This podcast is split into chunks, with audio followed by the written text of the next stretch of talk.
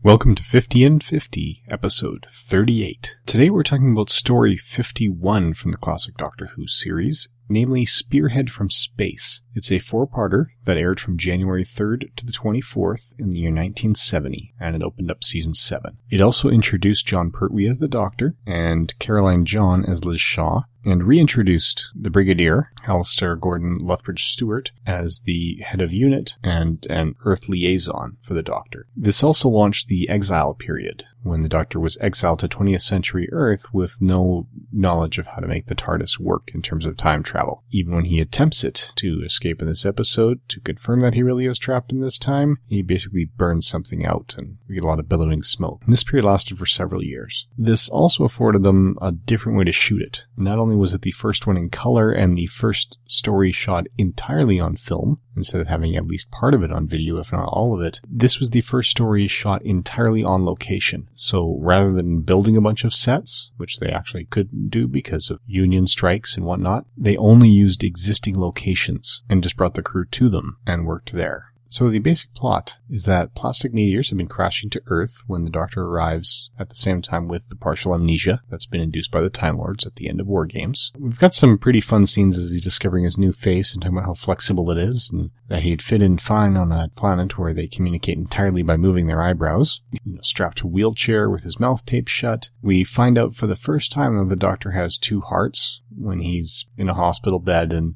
they're checking this blood work and it doesn't match any human blood type. They double check the x-rays. It makes sense that they're confused, but they do figure it out very quickly, especially compared to some of the other experts we're going to hear about later on in this series. We also get another big change in the Doctor's personality. Pertwee is a little more relaxed, but he's still a classic gentleman, both in the attire he chooses to wear, which he's raided from actually the same hospital that Matt Smith's doctor later raids in the 11th hour, which a lot of the relaunch fans may have already seen. But he is a classic gentleman, which is one of the issues I have with this, is that Jon Pertwee himself has a tattoo that shows, and that seems out of place for his doctor to me. One of the other big changes we get is that he is a lot more subtle. He can be direct when necessary, but he's not as in your face as the previous two incarnations of the Doctor were. Basic plot, as we started talking about before, is that the Doctor's crash landed at the same time as a bunch of plastic meteors. These meteors have been cracking open. There's about 50 of them. They are actually members of the Nestene consciousness. So individually they are autons. Together they form the Nestene consciousness, which is a plastic or energy-based life form that is conquering world after world. And all of their plan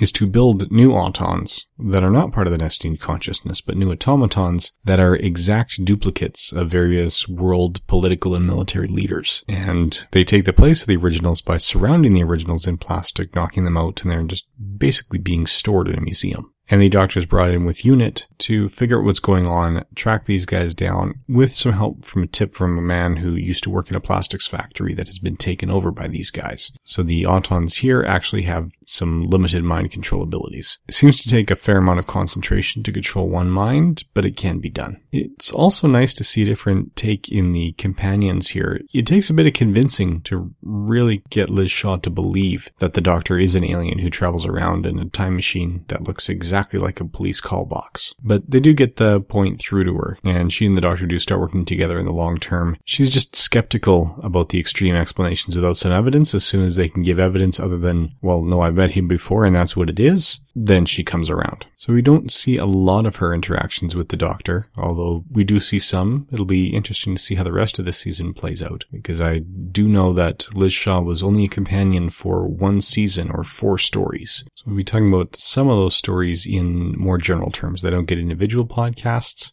so generally speaking, this is one of the more enjoyable stories. It's also a very good jumping on point if you want to check out the Pertwee era. It's fairly representative. This is one of the ones I have seen a couple of times now because I have had it for a while and watched it before the idea of these podcasts came to me. So it does hold up fairly well on rewatching. It is enjoyable. It's one that's again easy to recommend to people trying to get into the classic series based on the new. The only thing that might get in the way is that the visual effects for the final confrontation are fairly cheap and not particularly convincing. But if you can make it through those two minutes or so with a little bit of suspension of disbelief, you'll be fine for the rest. And that's about all we have to say about Spearhead from Space. Join us again tomorrow as we discuss The Three Doctors. Thank you for listening.